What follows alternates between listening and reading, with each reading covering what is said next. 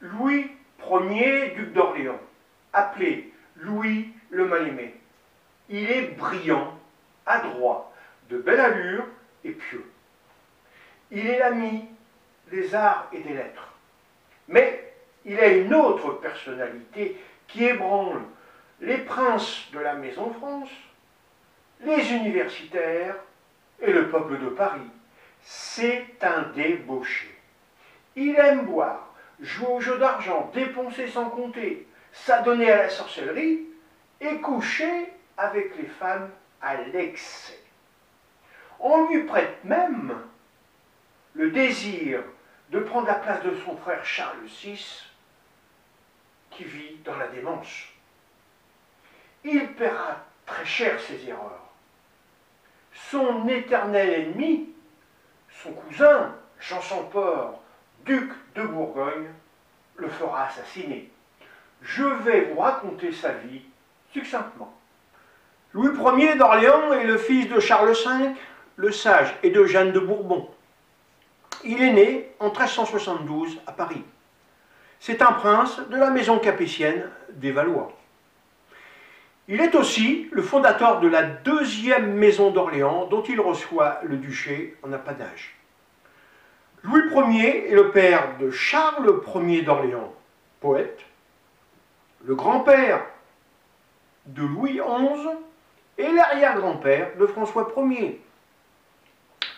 Comte et seigneur de plusieurs villes de France, il est membre du conseil de régence pour suppléer à la démence de son frère Charles VI, roi de France.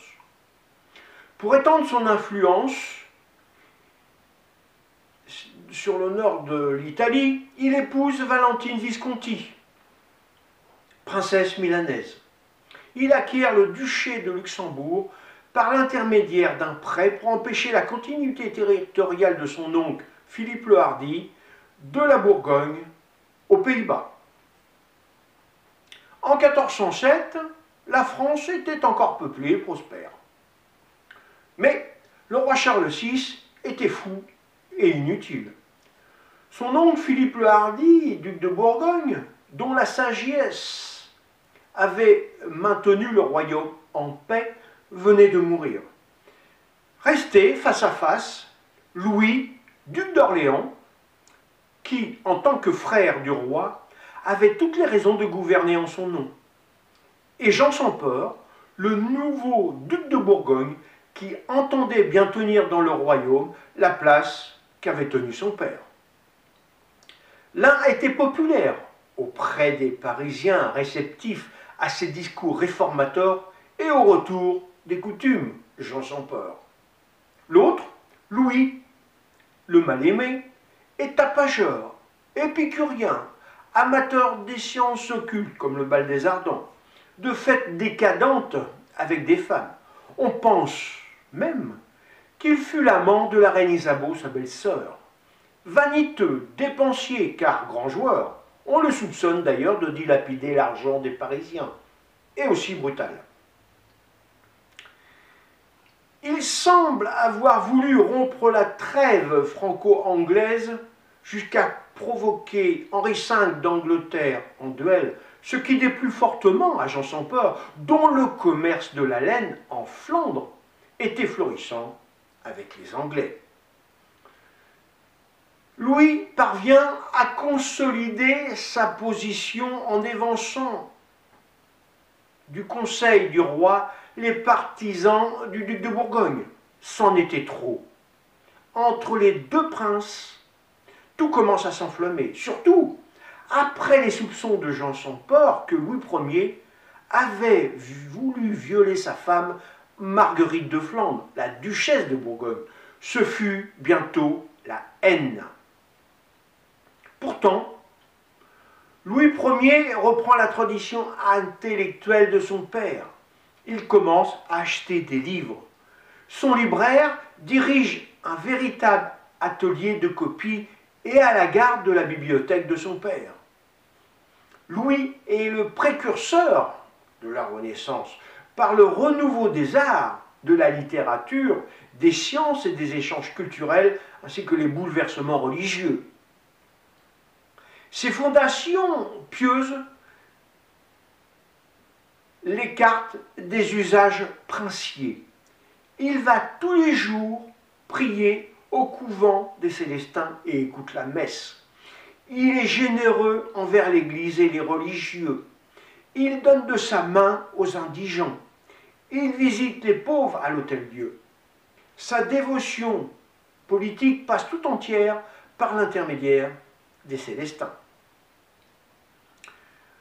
Jean sans peur décide d'en finir avec son cousin. Il ordonne à l'un de ses hommes de main, Raoul d'Anquetonville, de se charger de sa besogne. Le 23 novembre 1407, alors qu'il quittait l'hôtel des Barbettes, où venait d'accoucher sa belle-sœur Isabeau de Bavière, pour rejoindre son frère Charles VI à l'hôtel de Saint-Paul, à la suite d'un faux message de Guillaume de Courteheuse au service de Jean sans peur, Louis Ier d'Orléans parcourut la vieille rue du Temple à Dodane et la nuit tombée. Brusquement, il fut désarçonné, puis jeté à terre. On lui trancha la main et lui fendit la tête d'un coup de hache par Guillaume de Courteheuse et une dizaine d'hommes embusqués.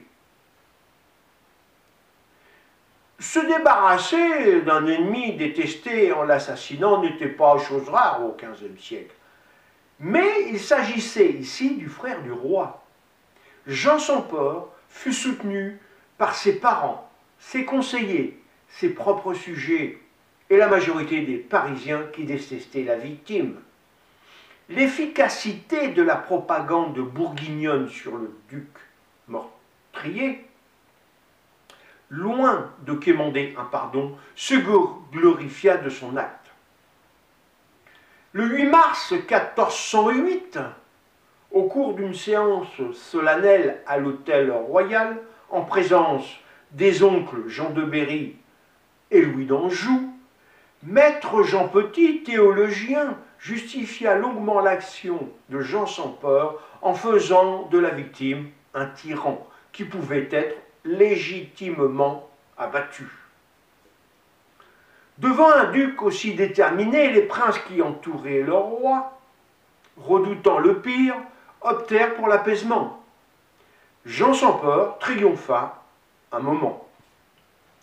Mais le scandale de ce meurtre inouï, et pire encore, cette justification, révolta bien des consciences, en particulier celle de Jean Charlier, dit Jean de Gerson, théologien et homme politique français, ainsi que les partisans de la victime, avec à leur tête son fils Charles d'Orléans, le futur poète. Ils réclamèrent justice. Sa femme Valentine Visconti, duchesse d'Orléans, et ses enfants rencontrent le roi dans ces moments de lucidité et lui crient vengeance pour la mort de leur père. Le roi pleure, mais les larmes ne font pas la politique. Sa requête passe devant la Chambre des comptes et le Parlement. En fin de compte, Valentine et les princes se jettent à genoux en pleurant, en implorant justice. Le roi les relève, les embrasse, mais les renvoie. Elle garde ses enfants, mais doit remettre dans le domaine royal le comté de Dreux et quelques autres terres du prince. Ne pouvant l'obtenir, ils s'engagèrent dans la voie de fait. La guerre entre les Armagnacs et les Bourguignons était inévitable. Elle entraîna l'invasion du royaume de France par les Anglais et leur victoire à Azincourt en 1415. Vengeance tardive des serviteurs du duc d'Orléans, le meurtre de Jean sans peur sur le pont de Motereau en 1419 en présence du dauphin Charles, le futur Charles VII, et à son signal aviva encore les haines qui ne s'apaisèrent qu'après 40 ans de guerre et de ruines accumulées.